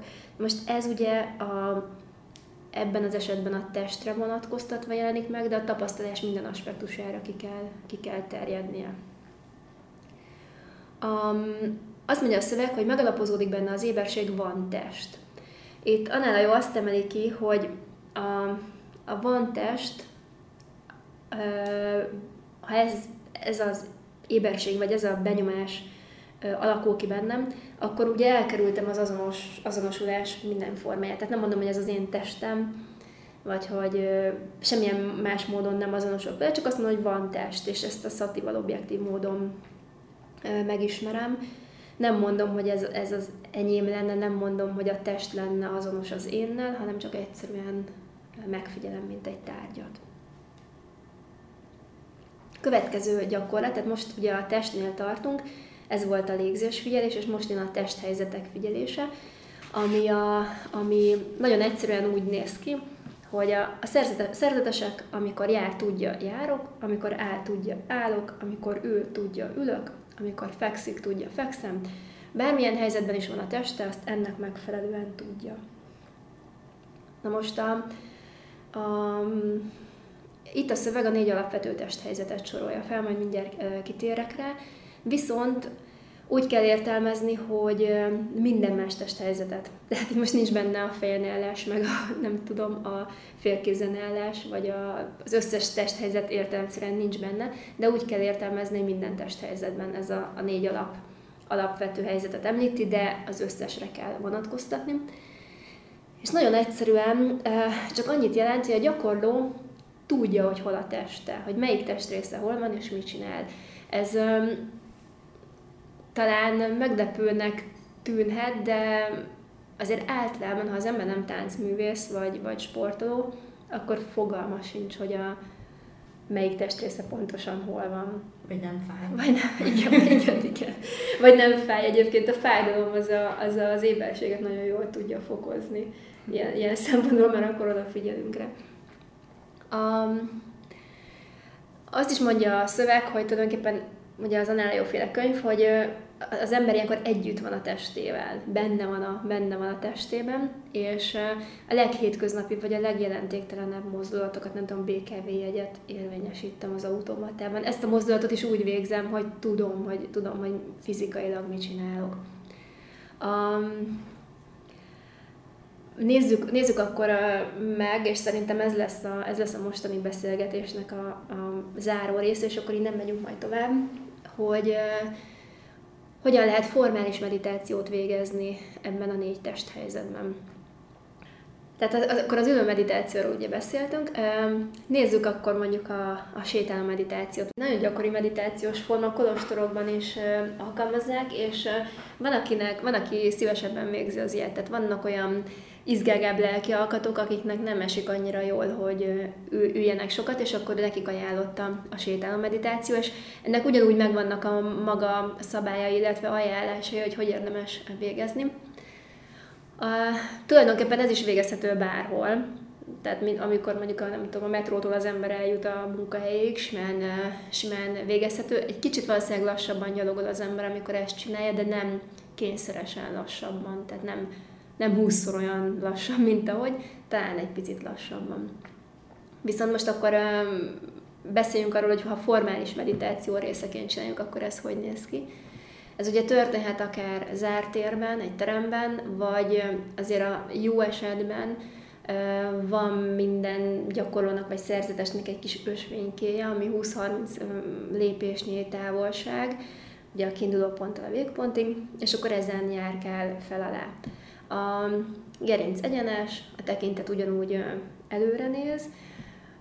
Egyszer, egy, egyszer az első hallgatóim megkérdezték, hogy csukott szemmel kell csinálni. Nem. tehát, ki, tehát nyitott szemmel érdemes. És, és az ember egy megfelelő tempóban elsétál a, a végpontig, megáll, tudatosítja az állótest helyzetet, és utána visszafordul, és visszasétál a kiinduló pontig, és tulajdonképpen ezt csinálja addig, amíg a, a gyakorlás tart. A, ke, ke, keze az lehet elő, elől összekulcsolva, lóghat a test mellett, vagy lehet hátul is, ahogy, ahogy kényelmes. Alapvetően nem érdemes nagyon rohanni, de nem is érdemes túlzottan lassan, tehát itt is mindenkinek be kell ülni azt a tempót, ami, aminél jól tud működni.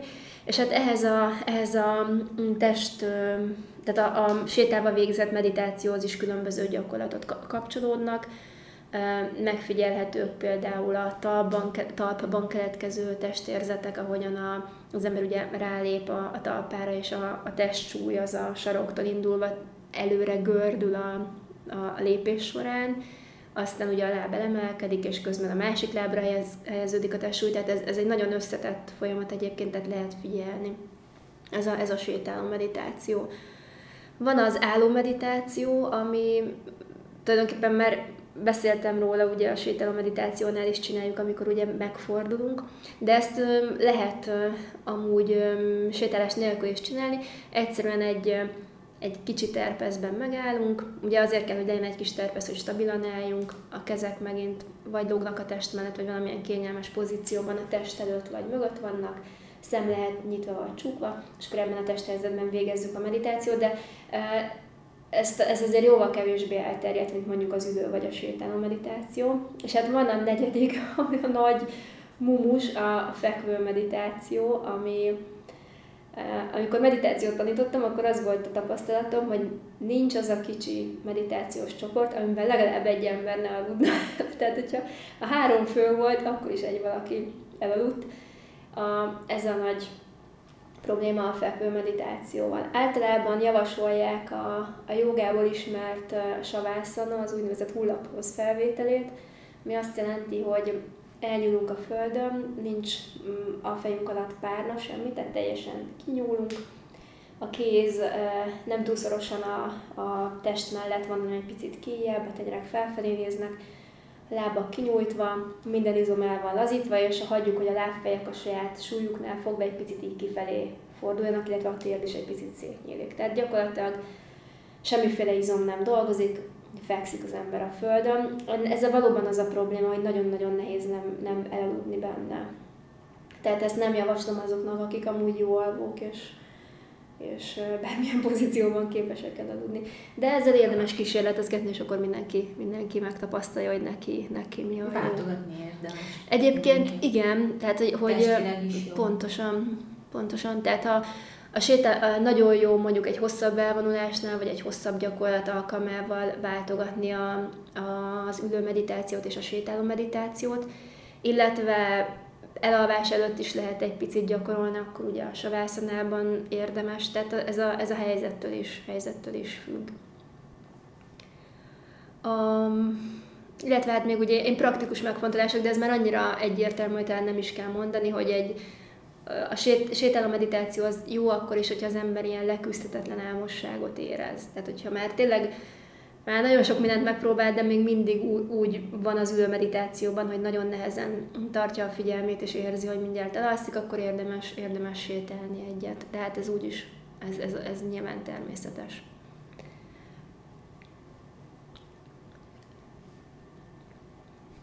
Akkor szerintem most, a, most itt uh, hagyjuk abba ezt a beszélgetést, még rengeteg gyakorlat van, uh, még a testen belül is ugye van a, vannak a, a tevékenységek megfigyelése, a testrészek megfigyelése, az elemek megfigyelése, és akkor utána, még csak utána kezdődik majd a többi kategória, a többi három, úgyhogy lesz miről, lesz miről beszélgetni. Szerintem most itt a vége és, és nagyon köszönöm a lehetőséget, és akkor innen, Mi innen folytatjuk a következő alkalommal, és nem tudom, hogy, le, hogy lehet-e a hallgatóknak kérdezni, de ha lehet, és van rá lehetőség, és valakiben megfogalmazódott valami kérdés, akkor nyugodtan írja meg, és akkor és próbálunk válaszolni rá a következő alkalommal. Természetesen a radiokukat buthfm.hu-ra Tóth Zsuzsának címezve lehet írni, és akkor én továbbítom. Köszönöm. Köszönjük!